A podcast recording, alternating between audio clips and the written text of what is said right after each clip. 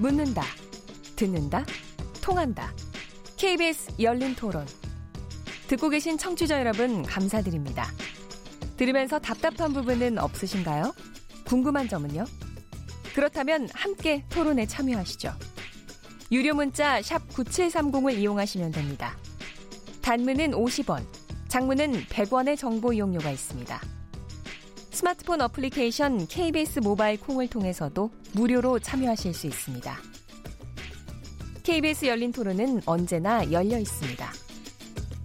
듣고 계신 KBS 열린 토론은 매일 밤 1시에 재방송됩니다. 네, KBS 열린 토론은 오늘 7차 한미 정상회담 그 평가와 과제라는 주제로 토론하고 있는데요. 여러분들 문자 주셨습니다. 몇 개 소개해 드리겠습니다. 휴대전화 끝자리 7046번님, 포괄적 합의 단계적 이행안을 관철시켜야 합니다. 북미 간의 상호 신뢰가 쌓이도록 우리 정부가 잘 중재했으면 좋겠습니다. 아울러 3차 북미 회담이 평화의 섬 제주도에서 열렸으면 하는 바람입니다. 휴대전화 끝자리 8426번님, 이번 한미 정상회담은 no deal 실패한 회담인 것 같습니다. 성과물이 별로 없어 보이는데 왜 미국까지 갔는지 모르겠습니다. 휴대전화 끝자리 4204번님, 저는 문재인 대통령이 비핵화 협상을 위해 미국에 다녀오신 것만으로도 높이 평가해야 한다고 생각합니다. 대화 단절을 막으려면 결과가 없더라도 자꾸 시도해야 합니다. 휴대전화 8834번님, 국가 운명이 달린 중요한 일인데 정치권이 너무 정적만 하는 것 같습니다. 대통령의 외교 활동 견제할 필요는 있지만 너무 폄훼하지 않았으면 좋겠네요. 휴대전화 끝자리 6726번님 반대를 위한 반대만 하는 자유한국당 지도부가 문제입니다. 비핵화를 실현하려면 똘똘 뭉쳐도 시원치 않은데 저는 통일이 돼야 제대로 된 강대국의 반열에 오를 수 있다고 봅니다. 콩으로 의겨주신 김기동 청취자님 비핵화 좋습니다. 하지만 퍼주고 달래선 안 됩니다. 건강성 관광 개성공단 재개를 추진하기에 앞서 북한의 행동이 있어야 합니다. 휴대전화 끝자리 4196번님 많은 국민들이 북한의 비핵화 남북 경협 재개를 간절히 바라고 있습니다. 첫 숟가락에 배부리라는 속담이 있는데 우리는 아직 숟가락도 못 들었습니다.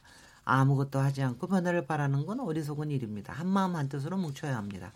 휴대전화 끝자리 9837번님, 김정은 위원장은 양보하는 순간 자신의 모든 것을 잃는다고 생각할 것이고 트럼프 대통령은 북한의 완전한 비핵화 의지를 믿지 못하는 것 같은데요. 저는 미국과 북한이 모두 양보하기 어려울 거라고 봅니다. 비핵화 협상 회의적입니다. 양족숙 정치자님, 북미 비핵화 협상은 하루아침에 해결할 수 없습니다. 시간이 필요하다는 걸 인정해야 합니다. 인내심이 필요합니다. 아, 정말 인내심이 필요합니다. 정말 인내심이 필요한 시기인 것 같은데요. 지금 이런 인내심을 가지고 또 추진하고 계시는 분들은 또 얼마나 힘이 드시겠습니까? 오늘 고유한 동국대 북한학과 교수님, 남성욱 고려대 통일외교 학부 교수님, 신범철 아산정책연구원님, 안보통일센터장님, 조한범 통일연구원 선임연구위원님과 함께하고 있습니다. 저희가 일부에서 어저께 회담에 대해서 얘기를 하면서 어 사실 이제 그 충분한 어 말하자면 사전 합의 없이 톱이 만나서 말하자면 good enough deal을 충분히 설명하지도 그거에 대한 합의도 어, 별로 없었던 것 같다라는 해석이 있으신가 하면 한편에서는 어, 그거에 대한 그것을 밝힐 수는 없는 지금 입장일 것이다. 여기에 또 다시 북한의 입장이 들어와야 하기 때문에 그래서 어느 정도는 또 얘기가 되고 있는 거 아니야 이런 표현들을 이제 이렇게 쓰셨는데 어 제가 또 한 가지 여쭤보겠습니다. 아니 사실은 두 가지인데 그 제가 궁금한 거죠. 한 가지는 지난번에 우리가 저 하노이 회담 결렬된다면 끝났을 때 탑다운의 한계가 있는 것 같다. 그래서 이제는 좀 바텀업으로 하는 것도 많이 생각을 해야 되는 거 아니냐 이런 얘기를 했는데 이번에 다시 탑다운의 필요성이 상당히 중요하다 이런 얘기를 두 분이 같이 있는 자리에서 하셨어요. 그 거기서는 어떻게 생각하십니까? 그 남, 남성국 교수님이 네, 얘기해 주셔야 뭐, 돼요. 탑다운도 필요하고 어, 버럼업도 필요하고 사실 1차 회담 싱가포르에서 열릴 때는 트럼프 대통령이 밀어붙여서 이제 회담이 성사되고 우리 미국이 북한을 설득할 수 있다라는 그러다 보니까 약간의 좀 계산 착오가 좀 있었던 그래서 뭐 합의안이 그냥 일반 선언이 나왔고 그러다 보니까 이제 2차 하노이 회담에 노딜로 끝났을 때는 누구의 이게 오판인가? 아마 이게 김정은 위원장이 내가 단둘이서 저 트럼프 아저씨를 내가 설득하면 도장 찍게 만들 수 있다. 이렇게 또좀 판단한 측면이 있지 않을까. 글쎄요. 네, 그러다 보니까 아, 이게 음. 정상만의 합의도 안 되고 또 실무적인 합의도 안 되고 그것이 이제 적절하게 중재가 돼야 된다. 사실 뭐 정상회담은 세레모니가 그렇죠. 90%라고 봅니다. 음. 의전상에서 아젠다에 관한 토시 하나까지 90% 만들어 놓고 한 10%를 현장에서 축제처럼 하는 게 성공한 정상회담이죠. 72년에 마오 닉스 회담, 닉슨 네네. 회담이나 89년에 예 고르바초프하고 또 레이건, 레이건. 뭐 이런 회담 회담 때다 그런 형태였죠. 그런데 이제 워낙 이 엄청난 문제를 갖고 하다 보니까 성김 대사하고 최선희가 판문점에서 작년 싱가포르 전에 일곱 번을 만나도 이게 답이 안 나오는 거죠. 네. 그래서 결국은 이제 공들을 다 정상으로 이렇게 밀어붙이는 경향이 있습니다. 비핵화 어디까지 하면 될까? 제재 완화 어디까지 하면 될까? 그런데 이게 이제 시간이 갈수록 아까 고현 교수님도 말씀했듯이 정상들이라고 해서 이거를 막 정말 능수능란하게 여기서 음. 뭐 결정을 하고 도장을 찍고 하기에는 이 문제 사안이 예, 복잡하죠. 그러면 이제 갈수록 결국은 다 지도자들도 테크노크라트 실무 관료들의 이제 의견을 예, 들을 수밖에 없는데 뭐 3차 지금 벌써 북미 회담을 얘기하는 것은 조금 빠르지만 다음 회담은 1, 2차 회담의 문제점을 파악해서 실무국과 정상급이 절충안을 해 가지고 자, 이 정도는 이제 돼야 되고 이제 3차 회담이 실패한다면 이제 4차, 5차의 그럼요. 미래를 볼 수는 없다. 그럼요. 그렇기 때문에 성공한 음. 회담으로 가기 위해서는 에, 충분하게 실무를 거치고 마지막 한 5% 정도 트럼프와 김정은 위원장이 메우는 정도 그렇게 간다면 이제 성공한 회담으로 평가될 수 있겠죠. 네, 왜 강조한 거라고 보셨어요? 그, 저는 지금 조한범 연구위원 이 북한 비핵화는 사실은 김정은 위원장으로서는 자기 목숨을 담보한 협상이거든요. 정권과 체제와 국가. 그렇기 때문에 모든 단계를 실무선에서 합의할 수가 없어요. 그러니까 모든 단계가 다 중요합니다. 그러니까 top-down이 끊임없이 필요하거든요. 근데 저는 좀 다르게 보고 싶은 게 드디어 트럼프 리스크가 발생을 한 거예요. 뭐냐면 하노이에서 끝나고 나서 트럼프 대통령이 그랬거든요. 김정은 위원장은 합의할 준비가 안 됐다. 근데 저게 말이 안 되는 게요. 합의할 준비가 안 돼 있는 사람이 60시간 기차 타고 합니까? 그다음 본인이 말했거든요. 합의안이 있었지만 내가 사인 안 했다. 네. 합의안이 있었던 거예요. 그러니까 뭐냐면 결국 저는 트럼프 대통령의 우유부단함이 하노이에서 드러났다는 거죠. 그러니까 만일에 또 또는 너 계산 뭐 그렇죠. 이렇죠. 그렇지만 그 계산도 우유부단함이죠. 음. 결과적으로 저는 왜 하노이가 결렬된지를 떠나서 트럼프 대통령이 가서 마음을 바꿨다고 보지는 않아요. 어느 정도 계산했다고 보거든요. 그럼 하노이는 가지 말았어야 되거든요. 그러니까 하노이 가서 그러니까 실무진이 만들어 놓은 실무진도 모두가 합의된 건 아니었죠. 그러니까 실무진 중에 한 라인이 만들어 놓은 합의안을 어 그게 가능할 수도 있겠다라고 해서 간 다음에 거기서 뒤집은 거거든요. 으흠. 그렇게 보면 앞으로도 끊임없이 탑다운이 필요한데 지금 트럼프 대통령은 하노이를 재현할 수도 있는 거거든요. 네. 그러니까 왜 다시 돌아가서 문재인 대통령이 펜스, 볼턴, 폼페오를 만나야 되냐면은 결국 트럼프 대통령하고 합의를 하고 결을 잡는다고 하더라도 이 주변 사람들에 의해서 다시 휘두를 수 있다는 게 사실은 하노이에서 입증이 된 거거든요. 네. 그러니까 우리는 트럼프 대통령이 아주 저돌적이고 돌파하는 형의 주변에 만류를 부르치고 절타는 돌파하는 리더십으로 봤는데 사실은 하노이에서 드러난 건 상당한 정의 우유부단함이고 사실은 신뢰성의 상처가 발생을 한 거죠. 그러니까 이 문제는 사실은 작은 문제가 아닙니다. 왜냐하면 이 개연성이 다시 있거든요. 그러니까 이번에 이런 어떤 고육책의 어떤 어, 실무지도 모두 만나고 단독하고 또 만나고 하는 모습을 봐갔지만 제가 보기에 트럼프 대통령의 저런 행태가 만일에 또 반복이 된다 그러면은 협상 전체 틀이 흔들릴 수 있거든요. 그 네. 그 점은 사실은 전 새로운 고민거리라고 봅니다. 네네. 예, 신법그 부분에서 먼저 반론을 하나 제기하고 top-down 이야기를 할게요. 네. 하노이 정상회담에서 조한범 박사님 말씀하신 트럼프 리스크 있었어요. 그런데 기본적으로 김정은 위원장이 가지고 온 핵 옵션이 너무나 안 좋았다고 생각합니다. 실무회담에서 북한이 여러 가지 이야기했지만 핵 문제만큼은 답을 안 줬다고 그래요. 그거는 최고 지도자가 줄 문제다. 음흠. 그래서 최고 지도자가 이제 결국 하노이에 와서 전날 만찬 때는 다음 날 이야기하겠습니다. 얘기를 했대요. 다음 날 이야기한 것이 자기들은 영변을 내놓고 그것을 실질적인 제재를 다 해제해 달라고 한 거예요. 네. 거기에 뭐 스냅백 조항이 있으니까 고민을 했던 것 같아요.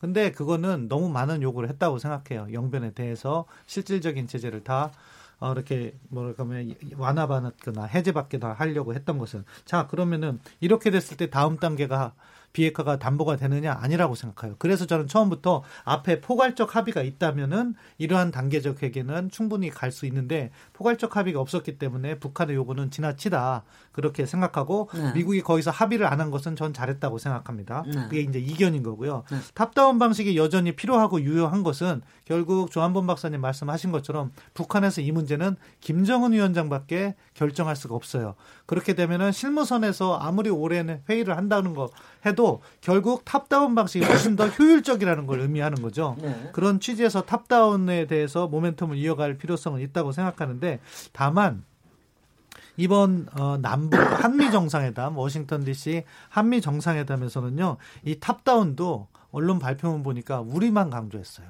미국에는 그 이야기가 없어요. 그러니까 음. 지금 언론 발표문이 나왔는데요. 이 언론 발표문도 어떻게 나오면 조금 더 준비가 잘 되면은 joint press release로 나와요. 글쎄. 한미 공동의 언론 발표문이 나오는데 음. 그것도 안 나오고 각자 냈어요. 네. 그리고 우리는 우리가 원하는 거 넣고 미국은 미국이 원하는 거 넣고 미국은요 핵 문제 3분의 1 그리고 FTA 통상 문제 그리고 마지막은 우리가 미국 물건 많이 사준다 그 내용을 넣었어요.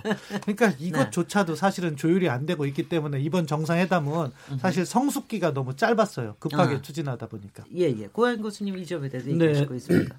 그 톱다운의 문제는 그 트럼프 대통령과 김정은 위원장의 개성과도 관련이 있을 겁니다.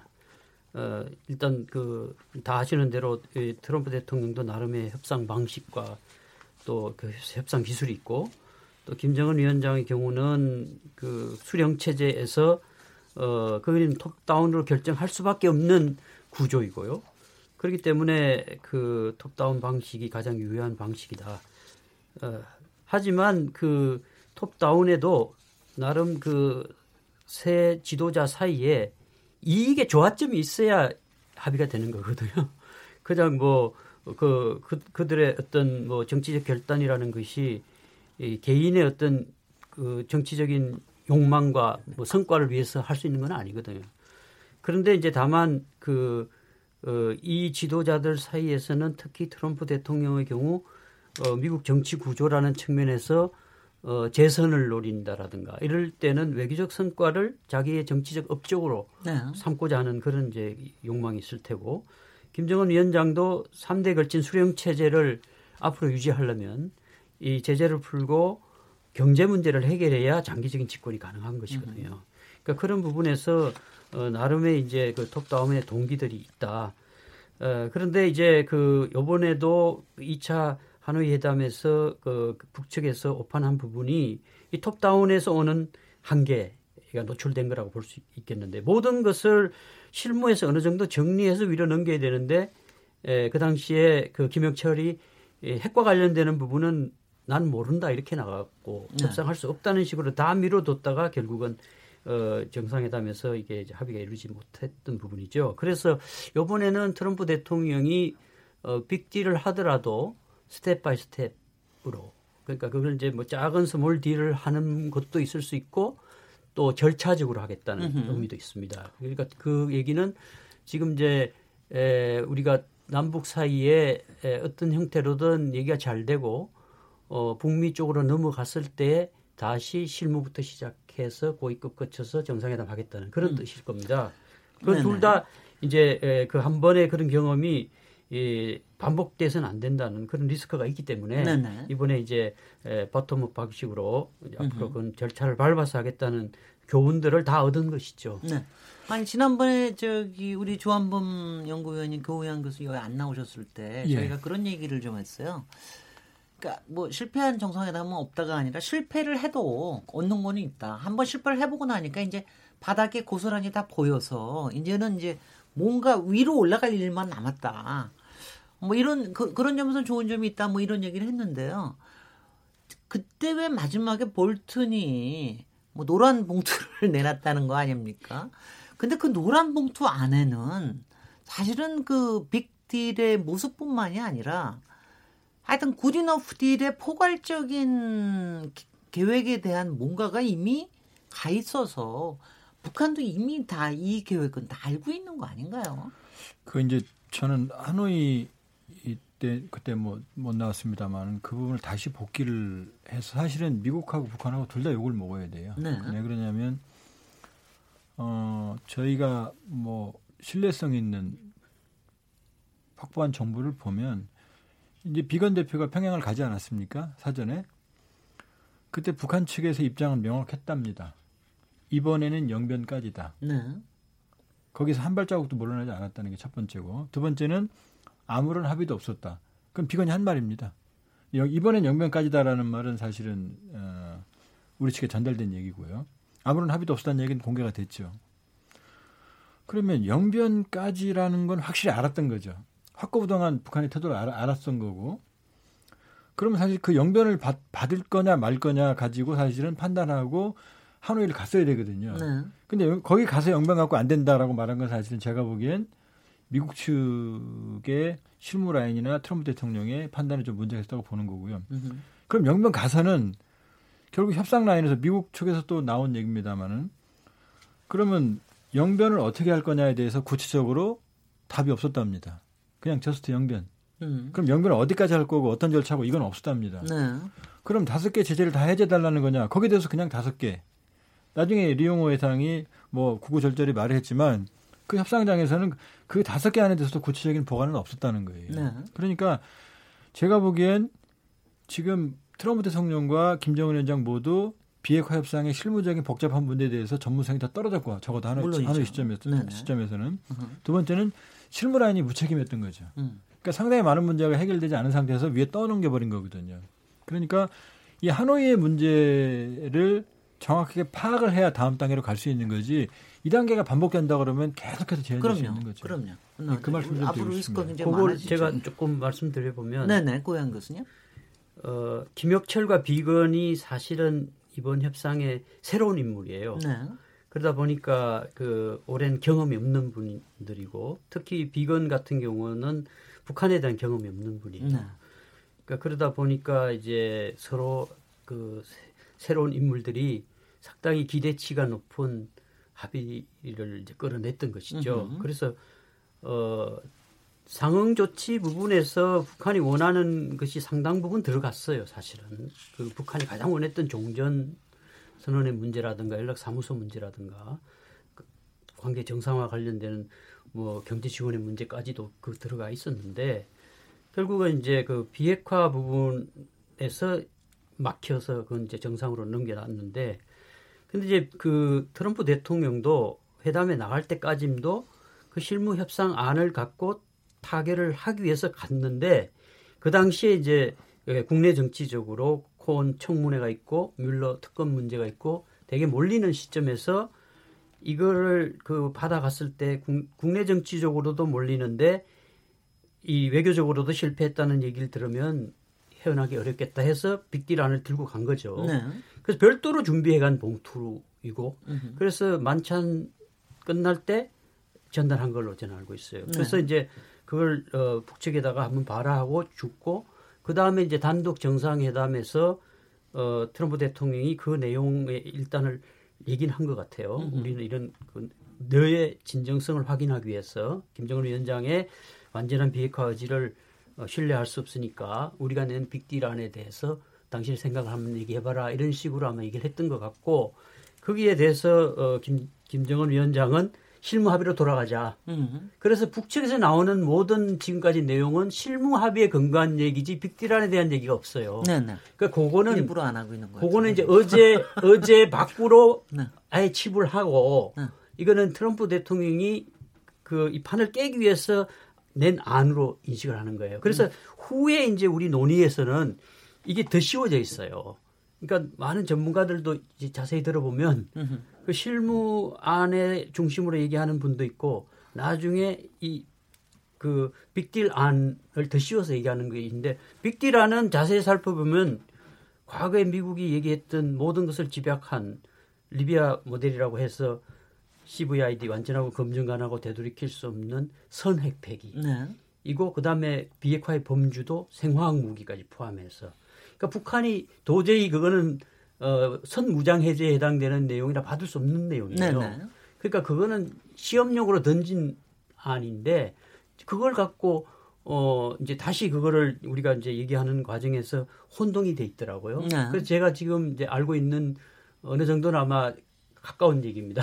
뭐 여러 경로를 통해서 제가 음. 확인했던 내용이라 그래서 요거 정확하게 예, 이게 정확히 규명이 돼야 음흠. 거기서부터 어디서 이게 깨졌는가 이게 되겠고 그래서 이제 우리가 요번에 에, 그 good enough deal이라는 것도 사실은 초기에 그 2차 정상회담이 이루어진 배경 자체가 미국이 요구했던 선신고 검증을 북한이 절대로 받을 수 없다고 버티니까 작년 9월에 남북 합의란 형태로 중재안으로 영변 핵단지 영구폐기라는 카드를 낸 겁니다. 네. 거기에 대한 미국의 상응 조치를 주겠다고 해서 협상이 시작됐고 그렇습니다. 그래서 이제 이게 에, 그 초기에 거기서 신뢰를 쌓고 그 그게 이제 조기 수학이에요. 거기서 서로 주고받아서 수학을 내고 신뢰를 쌓은 다음에 다음 단계로 넘어가자는 거거든요. 네. 그러니까 지금도 그 영변 플러스의 알파를 더하는 문제와 제재를 풀기 위해서 어느 시점이 불가 불가역적 비핵화 단계냐 그 부분에 대해서 집중이 됐을 거라고 저는 봐요. 네. 예. 예, 예. 네, 네. 남상욱 교수님. 예, 지금 저희 주제가 탑다운이냐 바로업이냐 어느 게 효율적이고 앞으로 어떻게 해야 되느냐 뭐 그런 문제인데 트럼프 대통령이 이렇게 발언을 했네요. 3차 북미 정상회담이 있을 수 있다. 하나씩 밟아 가야 한다. 모든 건 김정은 위원장의 결정에 달라 있다. 달려 있다. 서두르지 않겠다. 아까 우리 조한범 박사님은 옛날엔 트럼프 대통령 굉장히 좋아하시더니 오늘은 조금 싫어하는 멘트가 우유부단하다고 아, 나오는데 저는 안 좋아했습니다. 뭐, 아, 좋아하는 척 하셨죠. 그, 옛날에는 방송할 때 그래서 트럼프 대통령이니까 오늘 정상회담이 이루어졌다고. 잘할 때는 칭찬해 줘요. 그랬던 것 같은데 오늘은 우유부단하다고 굉장히 싫어하는데 네. 이 트럼프 대통령이 조금 신중해지는 경향은 있는 것 같습니다. 으흠. 뭐 일단 러시아 스캔들에서 좀 벗어나고 또 이 북핵 문제라는 걸 해보니까 본인이 세계 최강의 지도자지만 이게 협상 접점을 찾는 게 어렵거든요. 그러다 보면 지도자들은 실무 테크노크라트들의 의존하게 됩니다. 본인이 뭐 노력을 이렇게 해서 어, 북한을 관리하고 있고 미사일 안 날라오면 내가 뭐 미국 유권자로부터 표를 얻는데 문제 없다. 이제 그렇게 보게 되는 거죠. 그래서 트럼프 대통령이 저는 이 세 문장 정도를 보면서 앞으로 회담이 열리려면 정말 많은 조건이 성숙이 돼야겠다. 뭐 지금 스티브 비건 얘기, 김혁철 얘기를 했지만 이제 그런 정도 실무 가지고는 아마 정상들이 어려 만나기는 어려울 거다. 네네. 아주 뭐 구체적인 안을 이제 만들어줘야지 협상이 이루어지기 때문에 top-down 절대 트럼프 대통령이 good chemistry 궁합이 좋다라고 그래서 김정은 위원장 비난하지 않죠. 아 절대는 안 하죠. 뭐 네. 가능성을 놔둬야죠. 아주 여지를 네. 남겨두고 음. 그렇게 해서 관리를 하되 점점 실무 의견이 좀 많이 반영되는 그래서 마지막 회담을 이걸로 할 것이냐 안 할 것이냐 정도만 top-down 방식에 의존하고 컨텐츠는 네. 점점 테크노크라트들에 의존하는 방식으로 어, 진행이 될 것으로 저는 조심스럽게 전망을 해봅니다. 네네. 신범철 센터장. 예, 뭐 전 아까 말씀드린 것처럼 top-down 여전히 유용하다고 생각합니다. 아, 우리 남 교수님께서 좋은 말씀 해주셨는데 그렇게 되면 시간이 많이 걸릴 거예요. 아, 시간 많이 걸릴 거예요. 예, 예. 그렇기 때문에 사실 이 비핵화를 아, 어떻게 보면 보다 가시적으로 추진하기 위해서는 그런 과정 속에서도 정치적 결단에 의해서 그러니까 실무자들이 여기서부터 여기까지 A부터 뭐 D까지를 꼼꼼히 다 챙겨서 정상회담해서 A부터 D까지 합의를 한다면은 과정이 걸리기 때문에 A부터 D가 아니고 A부터 한 B까지 되면 탑다운으로 가서 정상회담은 여 D까지 이렇게 지시를 해주면 CD를 다 또 이렇게 추진해 나가는 그런 것이 접목이 돼야 된다고 생각하는데 네. 아무튼 아직도 저는 근본적으로 의심스러운 것은 북한이 정말 핵을 내려놓을 생각을 네. 하고 있느냐. 그 부분이 근본적인 문제라고 생각합니다. 그러면 그 그거 들어가면은 또 토의가 안 되니까는요. 예. 어, 지금부터 바로 그 지점에서 그럼 지금부터 이제 남북 정상회담 추진할 테고 거기서부터 어떤 과정을 거쳐서 북미 정상회담까지 갈 수 있는 길이 예. 루트가 있다고 저도 포지티브한 열어주십시오. 긍정적인 네네. 이야기를 한번 해보도록 하겠습니다. 예. 이제 제 베스트 시나리오인 거죠. 어, 제 생각은 아니지만 우리 고유한 박사님은 아 고유한 교수님이나 조한범 박사님의 생각 같이 한미 간에 이번에 약간의 이면에 무언가가 있다. 그러면 정말 좋겠어요. 네. 그러면은 그 카드를 가지고 우리가 특사를 보냅니다. 으흠. 특사는 바로 갈 겁니다. 왜냐하면 우리 정부는 적어도 4.27 전후로 해서 정상회담을 하고 싶어 할 거라고 보기 때문에 대통령께서 돌아와서 월요일이나 화요일 날 북한에 특사를 보내겠다고 이야기를 하고 네. 특사가 주말께 가서 뭐 4.27 전후 해서 네. 판문점에서 실무형 원샷 정상회담을 하는 거죠. 네. 거기에서 김정은 위원장이 지금 뭐 절대 포괄적 합의 부분은 그간 양보한 적이 없는데 음. 그렇다면은 나도 한번 고려할 의향이 있으니까 고려해 볼 그렇죠. 수도 예, 있다. 있다. 아, 이 정도고 음. 우리는 뭐 미국과 항의해서 아까 고이한 교수님께서 말씀하신 얼리 하베스트 쪽으로 해서 초기에 교환할 수 있는 것들이 이러이러한 것이 있으니까 포괄적 합의를 해라 이렇게 해서 아, 김정은 위원장을 설득하는 거죠. 네. 그렇게 돼서 그러한 동의가 이루어진다면 다음 단계에서는 실무 협상이 들어갈 거예요. 북미. 예, 그렇죠. 음. 남 교수님께서 말씀하신 것처럼 트럼프 대통령이 약간 신중하게 이번에 이제 접근할 것 같거든요. 네. 모든 걸 다 하진 않더라도 실무 협상이 5월 달 정도 진행이 돼서 음흠. 어느 정도 얼개가 맞으면 또 1주년이 있잖아요. 네. 6.12 싱가폴 정상회담 1주년에 3차 정상회담을 할 수 있다면 이거는 정말 베스트 네. 시나리오예요. 저도 정말 그렇게 됐으면 아, 그 좋겠습니다. 그 보니까 우리 하노이로 이제 3, 2월 28일 아 내년까지 가겠네 보니까. 예, 예, 어떻게 보십니까? 네, 네. 주한번 그, 연구원. 여기서 변수가 뭐 아까 제가 네. 트럼프 대통령 리스크도 말씀드렸지만 북한 내부 변수입니다. 네. 지금 상당히 불안정하거든요. 그러니까 그렇다고 해서 김정은 위원장이 노선을 바꾸거나 뭐 포기하거나 그러지는 않겠지만 사실은 김정은 위원장 가장 초조한 건 김정은 위원장이거든요. 예. 그런데 지금 문제는 이번에 그 북한 내부의 정치 행사를 보면 이번 협상을 주도했던 김영철, 최선희, 그다음에 리용호 외상이 정치 국원이 들어와 버렸어요. 뭐 김영철은 안 보이지만 그러니까 네. 핵심 라인은 그대로 유지하는 거거든요. 그 얘기는 기존의 입장은 그대로 간다라는 거거든요. 그렇게 보면은 사실 절박한 김정은 위원장, 버티겠다는 김정은 위원장, 그다음 트럼프 대통령 역시 사실 하노이까지 결렬을 시켰는데 추가적으로 뭘 받지 못하고 나서 협상을 한다 그건 불가능하죠. 네네. 불가능하죠. 그랬더니 저는 결국 새로운 창의적인 대안이 필요하다. 그러니까 포괄적인 합의 있어야 됩니다. 있어야 되고 로드맵도 나와야 되고 적어도 트럼프 대통령 임기 내년까지의 로드맵은 나와야 되거든요. 그리고 초기 신뢰 조치는 우리가 긍정적으로 본다고 보면은 뭐 영변에 대해서 전문가마다 판단은 있지만 영변까지는 북한이 확실히 내놓은 거거든요. 그러니까 여기다 뭔가를 더 얻는 방안, 패키지를 그리고 여기에 미국이 줄 방안 요 정도만 만들어낸다고 그러면은 사실은 양측이 부족하지만 합의는 할 수 있거든요. 네. 합의는 할 수 있고 그리고 문재인 대통령께서 사실은 저도 좀 놀랬던 게 바로 정상회담 얘기를 하셨거든요. 글쎄요. 그 얘기는 특사 가고 그 다음에 나올 얘기거든요. 네. 그 얘기는 시간이 촉박하다는 얘기거든요. 으흠. 그렇기 때문에 제가 보기에 지금 아까 신 박사님이 말씀하신 시나리오는 그게 어떤 결과가 도출되든 간에 그렇게 갈 겁니다. 특사 가거나 아니면 바로 판문점 정상회담을 하거나 그러면 미국으로 특사 가거나 한미 정상회담 또 하거나 그 다음에 이제 그 가는 그림이 그려지는 수순으로 갈 거고 네. 저는 어느 정도 만족하진 않지만 문재인 대통령이 바로 정상회담을 하겠다라는 언급을 보면 모종의 사전에 가능성은, 뭐가 있었던 가능성은 있는 거다 이렇게 보는 거죠. 네네. 남성 교수님 어떻게 보십니까? 앞으로 사전에 합의가 저는 있다고 보지는 합의까지는 않고요. 아니더라도 네. 문 대통령이 이제 이렇게 동력이 떨어진 한반도 핵 문제를 동력을 이끌기 위해서는 역시 김 위원장하고 만나야 된다는 인식을 미국 사람들한테 설득할 필요가 있다라는 거죠. 네. 미국 입장에서는 우리가 만나서 지금 안 됐는데 과연 남북한 지도자가 만나서 핵 문제의 진전을 볼 수 있을까라는 회의론이 미국 조야에 분명히 있거든요. 일단 문 대통령 입장에서는 그거를 불식시키는 게 중요한 거죠. 만약에 미국에서 남북 정상회담에서 회의적인 인식이 확산된다면 우리의 노력이 이제 제대로 평가를 받지 못하고 한국이 중재자가 아니라고 자꾸 평양 편을 든다. 이제 그런 인식이 확산되는 건 우리 국익에 맞지 않죠. 그러니까 예, 정식으로 어, 트럼프 대통령한테 우리가 해보려고 그런다 조만간. 그러니까 트럼프 대통령도 어, 좋은 얘기 있으면 어, 해보시오. 음, 조속히 네. 얘기해달라는 이제 긍정적인 화답을 한 거죠.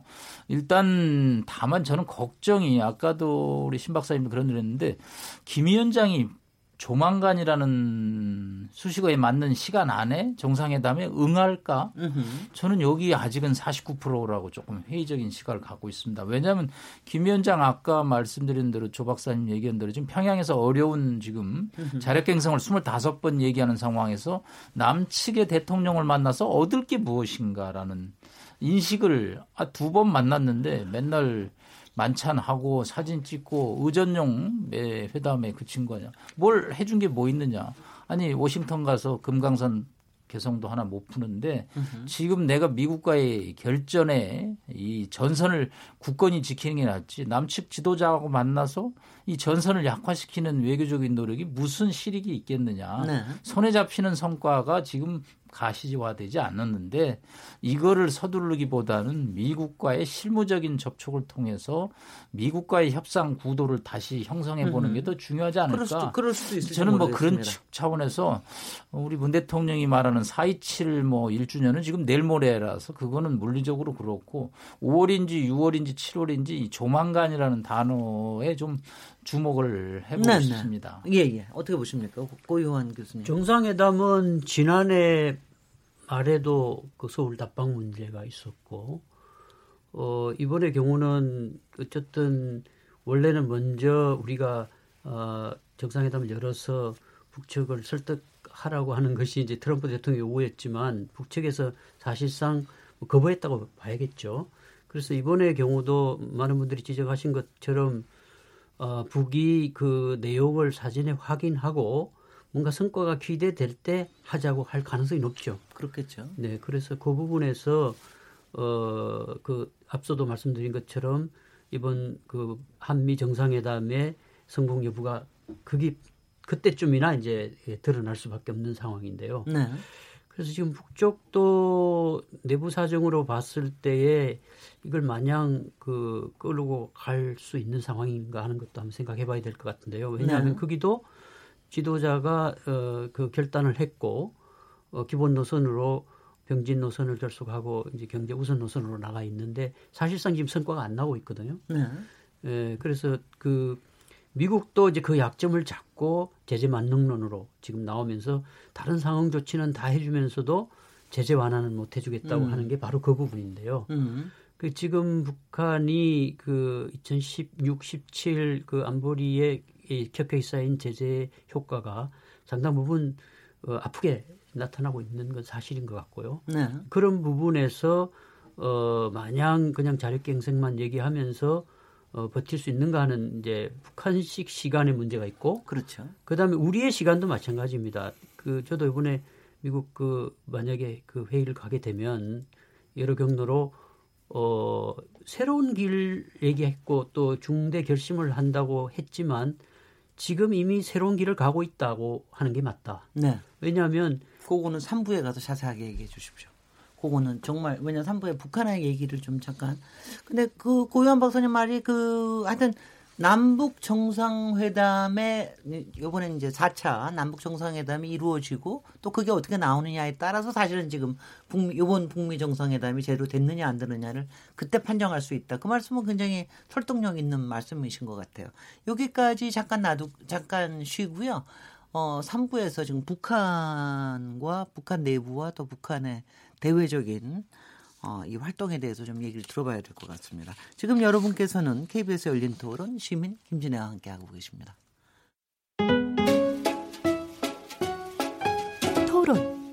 듣기만 하면 답답하시죠? 유료 문자 9730으로 문자 보내시면 토론에 참여하실 수 있습니다. 짧은 문자는 50원, 긴 문자는 100원의 정보 이용료가 있습니다. 스마트폰 어플리케이션 모바일 콩을 통해서도 무료로 참여하실 수 있습니다. KBS 열린 토론은 당신을 향해 언제나 열려 있습니다. KBS 열린 토론 오늘 7차 한미 정상회담 평가와 과제라는 주제로 토론하고 있는데요. 여러 문자 주셨습니다. 몇 개 소개해 드리겠습니다. 콩으로 의견 주신 이철도 님. 비핵화 협상이 결렬돼 있는 상황에서 한미 정상이 만나는 것은 그 자체로도 의미가 있습니다. 하지만 지금 그 이상의 실질적인 성과를 내기는 어려울 것 같다는 생각이 듭니다. 휴대전화 끝자리 7537번님, 저는 북한이 비핵화보다는 핵 보유국으로 인정받고 싶어 하는 마음이 더 크다고 봅니다. 북미 대화도 국제사회를 향한 명분 쌓기라는 생각밖에 안 드는데요. 우리 정부가 더 냉정해져야 합니다. 휴대전화 끝자리 8802번님, 북한 얘기만 나오면 퍼준다고 비판하는 사람들이 많은데 왜 근거 없는 얘기가 나오는지 모르겠습니다. 저는 남북이 왕래를 하다 보면 핵 문제도 해결되고 통일도 앞당길 수 있다고 생각합니다. 휴대전화 끝자리 9837번님, 대북 제재로 북한이 할 수 있는 무역 활동이 거의 없습니다. 그래서 미국이 급할 게 없다고 얘기하는 겁니다. 우리 정부도 너무 서두르지 말고 천천히 지켜봤으면 좋겠습니다. 휴대전화 끝자리 6726번님, 싸우는 사람 말릴 땐 어느 한쪽만 편들면 중재가 되나요? 다른 한쪽으로부터 딱이 안 맞으면 다행이죠. 원래 중재하는 게 힘, 힘든 겁니다. 끝없는 인내와 적립적인 태도가 중요합니다. 콩으로 의견 주신 K73969581번님 경제가 안 좋은데 정부가 북한 문제에만 집중하는 것 같습니다. 별밤 아이디님 지금이 북핵 해결의 적기라 보이는데 너무 제기만 하다. 기회를 놓칠까 염려됩니다. 여러 의견들 주셨습니다. 저희가 2부 끝나면서 얘기했던 대로 저희가 3부에서는 이제 시간 얼마 안 남았는데 북한의 김정은 제2기 체제가 공식적으로 시작됐다는 평가입니다. 그저께부터. 어, 지금 이제 이게 어떤 의미인지 그리고 지금 아까 고, 저, 고유한 교수님께서 얘기하신 대로 연초에 얘기한 그 제3의 길에 대한 모색, 새로운 길, 아, 제3일의 길이 아니라 새로운 길을 모색할 수 있다고 얘기했죠. 저 연두 회담에서. 그게 지금도 뭔가 추진되고 있는 게 아니냐, 뭐 이런 생각도 드는데, 이거에 대해서 고양 교수님 아까 얘기하셨던 네. 거 얘기해 주시죠. 네, 그 네. 얘기는 이제 네. 고전에 그, 뭐 미국 연구소장이라든가 이런 사람들의 명의로 나온 내용은 병진으로 돌아갈 수도 있다는 게 새로운 길이라는 것을 시사한 바가 있습니다. 그리고 이제 그 최선희가 어, 그 얘기했던 내용 중에서도 최고 지도부가 앞으로 그 결심을 곧 할 거다.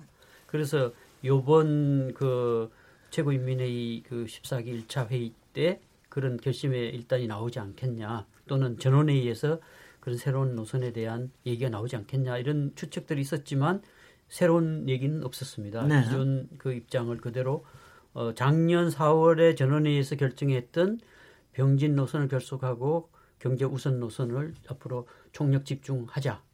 그 얘기는 이제 그대로 유지되고 있어서 어 뭐 새롭게 드러난 어떤 그 결정된 내용은 없습니다. 네. 다만 이제 제가 아까 새로운 길을 지금도 가고 있다고 얘기한 것은 작년 기준으로 어 경제 핵 병진 노선을 결속 이젠 끝내고 그 핵을 폐기하고 경제 우선 노선으로 간다고 했는데 현재도 동결이 안 된 상황이죠. 음흠. 그러니까 실험은 하지 않고 있는데 핵과 미사일 실험은 그러나 모든 핵 프로그램이 지금 돌아가고 있습니다. 네. 그러니까 작년 그 어, 4.27 이후에 현재까지도 그 북한의 통상적인 핵 프로그램들은 그대로 유지되고 있고 돌아가고 있다.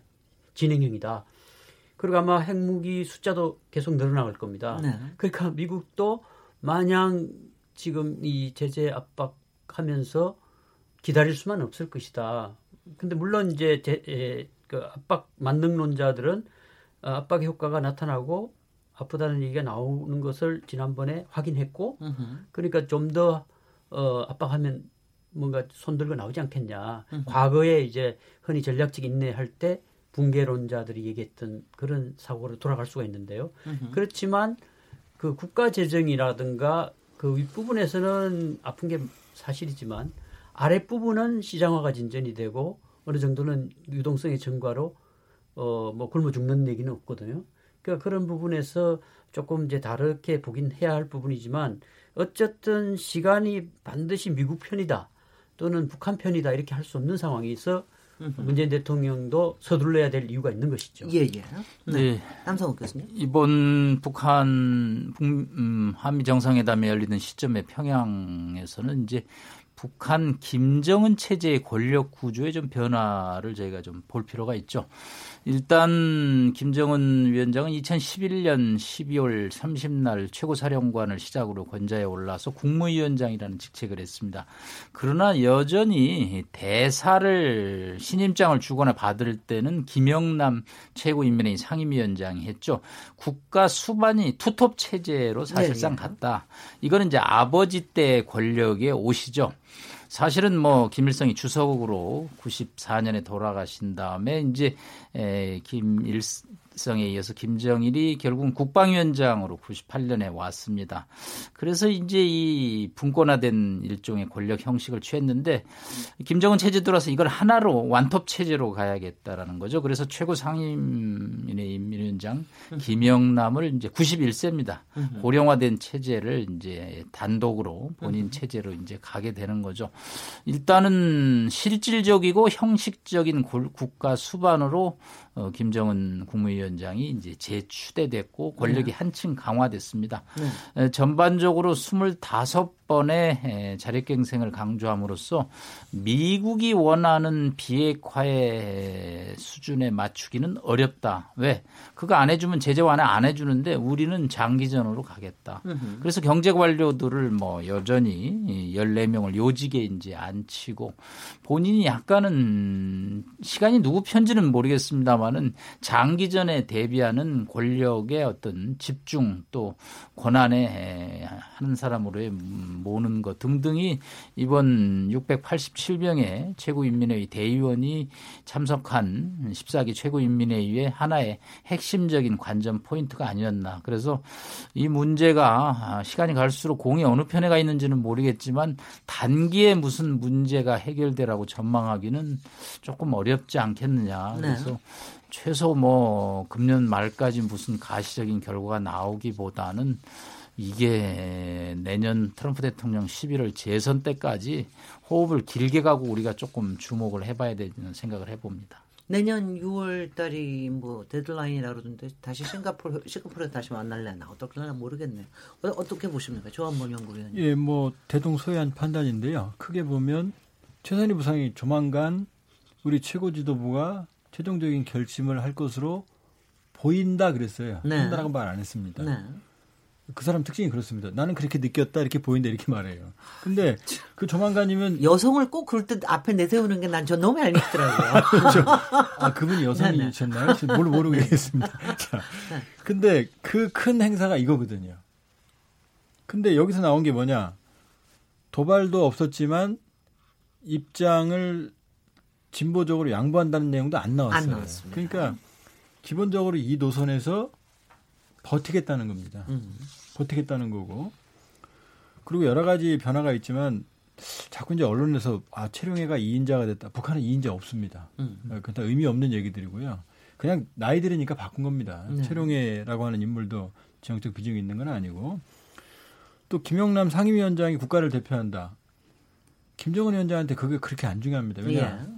중국 공산당의 그러니까 중국 군대는 중국 공산당 중앙 군사위원회가 지휘하지 국가가 지휘하지 않아요. 국가보다 위에 있는 게 공산당이거든요. 그러니까 큰 권력 구조의 변화는 큰 의미는 없는 것 같고 그러면 장기전을 기존의 입장 변함이 없이 장기간 버티겠다라고 입장을 변화시켰는데 근데 미국은 제재의 재미를 붙였거든요. 어, 굉장히 붙인 거예요. 고통스러운 걸 알거든요. 네네. 그런데 그러면 김정은 위원장이 항복하고 나올 거다.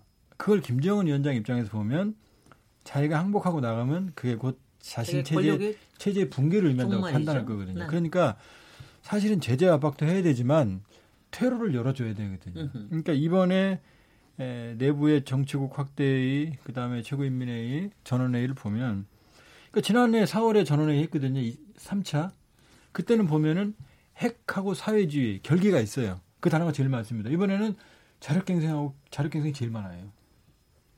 경제도 음. 제일 많고. 네. 그러니까 이렇게 본다 그러면 이번은 큰 틀에서 보면은 지난해 판단했던 걸 그냥 간다. 그러나 막혀 있는 상황에서 양보는 안 하고 굴복은 안 하고 버티겠다 이런 그림이거든요. 그러니까 네. 이 상황에서 사실은 우리하고 미국이 고민을 좀 해봐야죠. 이렇게 해서 무조건 압박만 해서 우리가 원하는 결과가 얻어지면 좋겠죠. 그게 아닐 수도 있거든요. 네. 그렇기 때문에 새로운 고민이 필요한 예, 김정은의 새로운 변화의 그림이다 이렇게 봐야겠죠. 네. 네. 네. 선사장. 예, 사실 뭐 이 북한 문제에 있어서는 다대 선배님들이시고 제가 감히 이야기를 하기가 부끄러운 수준인데 네. 저도 생각은 같습니다. 자력갱생을 시도하는 것이 장기전으로 갈 수 있다는 걸 보여주는 거죠. 네. 그래서 보여줌으로 해서 미국으로부터 양보를 얻어낼 수 있으면 최선의 시나리오인 거고 만약에 북한이 버티면서 이렇게 계속해서 나아간다면 어느 순간이 되면 또 사실상의 핵보유국이 될지도 모르는 거예요. 그게 성공적을 성공을 거둔다면 네. 그런 목표를 지향하는 거고 만약에 못 버티게 되는 경우가 이제 김정은 위원장에게는 힘들게 되는 상황이죠. 네.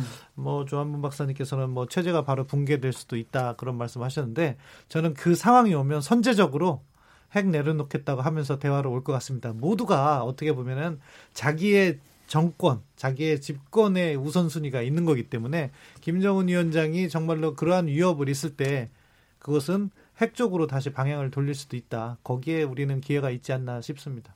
아니 그러니까 심업철 선도장님은 그러니까 압박을 더 계속해야 된다는 그런 의미시네요. 아 니 대화의 문은 열어놓지만 열어놓되 그렇지만 압, 우리가 인센티브까지 줘가면서 음. 양보할 필요는 없다 그렇게 생각하는 거죠. 그리고 거기에 변수는 그 때가 되면 어, 나올 것이냐 아니면 그냥 체제가 붕괴하면서 절대 저... 체제가 붕괴하도록 김정은 위원장이 가만히 있지는 않을 것이다. 음흠. 협상으로 나올 것이다. 이 점에서는 고유한 교수님, 그 부분은 뭐, 북한학과 교수님 어, 나오셔야 될 그러니까 그거는 과거부터 이제 네. 그 제재 만능론인데 네. 그 이제 과거 제재와 지금 제재가 다른 게 있습니다. 전략적 인내할 때도 제재를 안 한 건 아니죠. 제재와 압박이라는 것 속에서 전략적 인내라든가 기다리는 정책하면 붕괴될 것이다. 그런 것이었는데 그 결과 그 트럼프 대통령이 늘 얘기가 오바마 8년 동안 해결하지 못했다. 드디어 내가 이제 해결해야 된다. 자기는 손에 피를 묻히기 싫어서 나한테 모든 걸 다 밀어놨다. 이런 식으로 얘기하면서 처음에 아주 뭐 험한 얘기들을 많이 했지 않습니까? 뭐, 어, 그런데 이제 화용과 분노 막 이런 얘기 하면서 했었는데요. 그러면서 이제 그, 그 트럼프 대통령이 내건 그 대북 정책이 맥시멈 프레셔, 그러니까 최대의 압박과 관여, 인게이지먼트인데요. 그 최대의 압박이 사실상 그 북한 상류층, 특권층을 겨냥한 그 돈줄제기입니다. 네. 그 국가 재정도 마찬가지고요. 그 지금 북한은 상부의 이제 자금이 지금 저 고갈되는 상황이라고 볼 수 있죠. 그러니까 그래서 어, 이 상태로 계속 지속하면 국가 이 기간 산업이 마비될 수밖에 없는 구조죠. 음. 그러니까 지금 원유 수입 그 들어갈 수 있는 게 정제유 같으면 50만 톤은 어한 50분의 1 정도도 안 된다는 얘기 같아요. 그 1년 쓰는 양에 그런 정도의 양이 들어가서 국가가 운영될 수가 없는 거죠. 네. 에너지가. 네. 그래서 어 이제 아주 그 트럼프 대통령 정부가 들어서서 어 CIA의 그 코리아 미션 센터를 만들고 어 이제 대북 어떤 정책을 위반하면서 아주 유효한 수단으로서의 제재라는 것을 그 찾아냈다는 거죠. 음. 그리고 그게 지금 유일한 수단이다. 예를 들면 외교적 수단으로 비핵화가 안 됐고 그동안 그다음에 전쟁이라는 옵션을 쓸 수가 없고 그러니까 지금 유일하게 쓸 수 있는 것이 이건데 그래서 이제 조, 조기 수학론에 제동을 건 것도 조기 수학에서 제재를 풀어주면 배부르면 뛰쳐나가는 것, 네. 그런 불신이 있어요. 그럼요. 그러니까 그 부분이 지금 핵심적인 부분이 이제 아까 신문철 어, 박사님 지적하신 그 진정성 문제, 그 완전한 비핵화의 진정성이 있냐 없냐를 트럼프 대통령도 확신할 수 없는 조건에서 이제 조기 수학에서 다른 거는 다 상응 조치를 줄 수 있지만 제재만은 못 푼다는 게 지금까지 입장이었어요. 예, 예. 그 불안정성 문제를 조금 네, 말씀드리면 저는 이제 소련에서 유학하는 과정 중에 소련 체제가 제 눈앞에서 붕괴했거든요. 네. 근데 붕괴하기 전에 징후가 거의 없어요. 그냥 다 시장에서도 물건 그냥 정상적으로 가다가 사소한 촉발 요인으로 그러니까 네. 누적돼 있는 게 안 보이는 거거든요. 그러니까 북한도 이미 사실은 그러니까 저 제가 친한 탈북하신 제 친구들은 그래요. 아 북한은 다르다. 북한은 그렇게 무너지지 않는다. 어허. 당신이 북한을 몰라서 그러냐 계속 그렇게 얘기하거든요. 소련에 있던 친구들도 저한테 그렇게 말했습니다. 네가 소련을 몰라서 그런다. 음. 제스민 혁명도 예측을 못했고 소련 붕괴도 예측을 못했어요. 그러니까 뭐냐면 이미 김정은 체제의 내구력은 선대에 비해서 현저하게 약합니다. 일사불란하게 돌아가지도 않고. 그러니까 이렇게 제재한다고 뭐 체제가 그렇게 붕괴하고 이건 우리가 모르죠. 그러나 내구력이 상당히 취약해진 상태는 맞는 것 같고요. 그런 상황에서 사소한 촉발 요인 같은 게 만일에 이런 압박 국면에서 벌어진다 그러면 그걸 과연 김정은 위원장이 국정 통제력으로 확보할지 안 할지는 그건 미지수거든요. 네. 그러니까 그럼 그렇게 해서 불안정해져서 문제가 풀어지고 비핵화로 나오면 괜찮은데 오히려 아니라... 상황이 급격하게 악화돼서 김정은 위원장을 통제할 수 없는 상황까지 갈 수 있는 거거든요. 아, 그럼 바 로 그 저희가 항상 걱정하는 게 그거죠. 그렇기 때문에 네. 그렇다고 뭐 제가 김정은 위원장 체제를 뭐 옹호하고 강, 그런 건 아닙니다. 결과 결국 비핵화를 하러 나온 상태는 맞는 것 같고요. 네. 결과는 이제 우리 노력이거든요. 그러니까 이번 이제 오늘 주제가 그거 아닙니까? 워싱턴 회동. 결국 다시 동력은 성과는 모르지만 일단 대화의 동력은 이어가는 건 성공한 것 같습니다. 네. 그러니까 여기에 이제 채워넣는 작업이 남아 있는 거죠. 예, 예. 남성 교수님. 예, 워싱턴 포스트 기사가 만남은 없고 접촉은 적다. 네. 이게 이제 하노이 회담 이후에 이제 북한과 미국 간에 실무적인 접촉이 없다라는 것을 상징적으로 표현했는데 이게 일단 재개가 그러니까. 되는 게 중요하죠. 네네. 네. 저는 뭐 문 대통령이 1박 3일로 고생하시고 다녀왔는데 조금 나중에 가셨으면 어떻을까 하는 게 좀 아쉬움을 갖고 있습니다. 어떤 조건이? 네, 왜냐하면 조금 음, 약간 양측이 좀 접촉을 하고 다시 뭔가 서로 컨택이 난 다음에 아 양측이 한 발자국씩 좀 물러섰으면 좋겠습니다. 그런데 이게 달포가 지난 시점에 워싱턴을 가서 얘기를 하다 보니까 약간 우리 측의 중재 노력이 끼어드는데 아직 성숙도가 조금 모자란 측면이 있지 않았느냐. 음, 네, 그 말씀도 일리가 있어요. 조금 427 조금 보고 그리고 5월에 이제 이렇게 뭐 지금 두 분 말씀한 대로 북한이 어렵기 때문에 북한도 뭔가 변화의 시간이 조금 필요하고 워싱턴도 정상이 갔다 왔는데 숨쉴 조금 여유를 두고 그러면 이제 지금 음, 폼페이오 얘기한 대로 비자 문제 조금 완화시킬 여유가 있고 뭐 인도적 같아요. 지원도 조금 생각이 있다. 끈을 네. 놓으면 안 된다는 거죠. 네.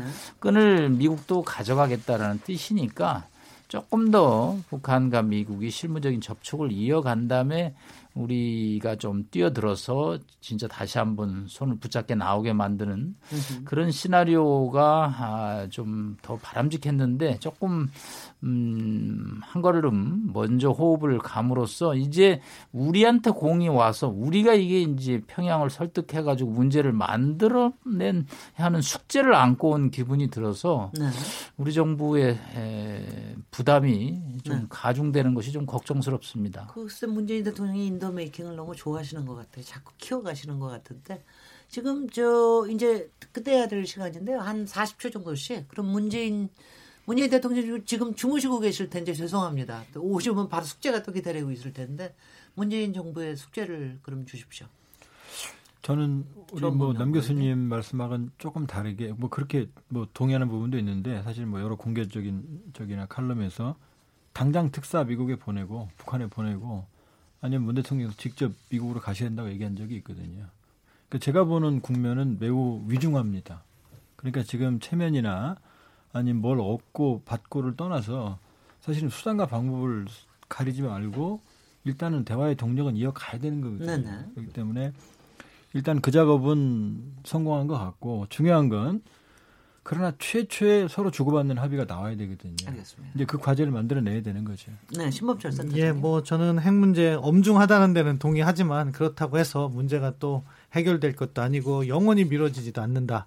결국에 북한 핵 문제는 100m 달리기가 아니라 한 1km짜리 릴레이 달리기다. 그러니까 문재인 정부가 잘 관리해서 다음 정부에 넘긴다는 마음을 가졌을 때 오히려 이 문제는 잘 풀릴 수 있다고 생각합니다. 네. 그래서 돌아오셔서 다시 한번 국론을 좀 폭넓게 수렴하시고 그런 과정에서 김정은 위원장도 만나고 그리고 김정은 위원장에게 우리의 입장을 솔직히 전달해야 되는 거죠. 핵만큼은 우리도 용인할 수 없다. 그렇지만 음.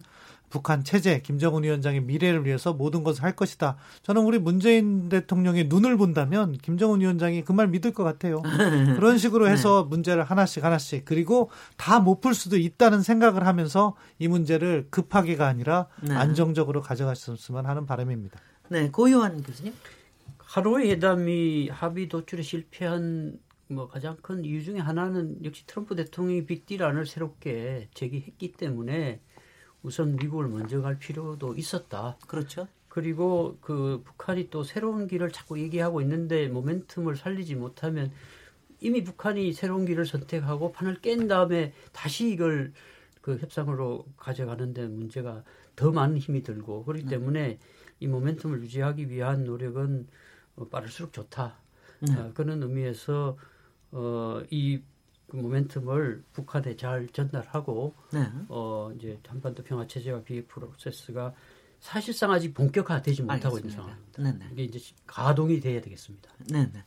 남성욱 교수님 30초. 예, 정상회담 안 하는 것보다는 하는 게 좋은데 정상회담은 매직은 아니다. 네. 아, 정상회담이 모든 문제를 푸는 것은 조금 어, 신중할 필요가 있다. 그래서 어, 언젠가 이제 문 대통령이 김 위원장을 만나야 될 텐데 에, 만나기 전에 정말 심도 있고 사전에 충분한 논의를 통해서 만나면 조금 결실을 내야 되는 에, 그런 상황을 조금 인식하면 좋겠다. 네. KBS 열린 토론 오늘은 7차 한미 정상회담 평가와 과제하는 주의로 얘기 나눠봤습니다. 이제 마칠 시간입니다. 오늘 토론에 참석해 주신 고유환 동국대 북한학과 교수님, 남성욱 고려대 통일외교학부 교수님, 신범철 아산정책연구원 안보통일센터장님, 조한범 통일연구원 선임연구위원님 감사드리고요. 어, 저는 월요일 어, 7시 20분에 다시 오겠습니다. 좋은 주말 되십시오. 감사합니다. 네, 감사합니다. 감사합니다.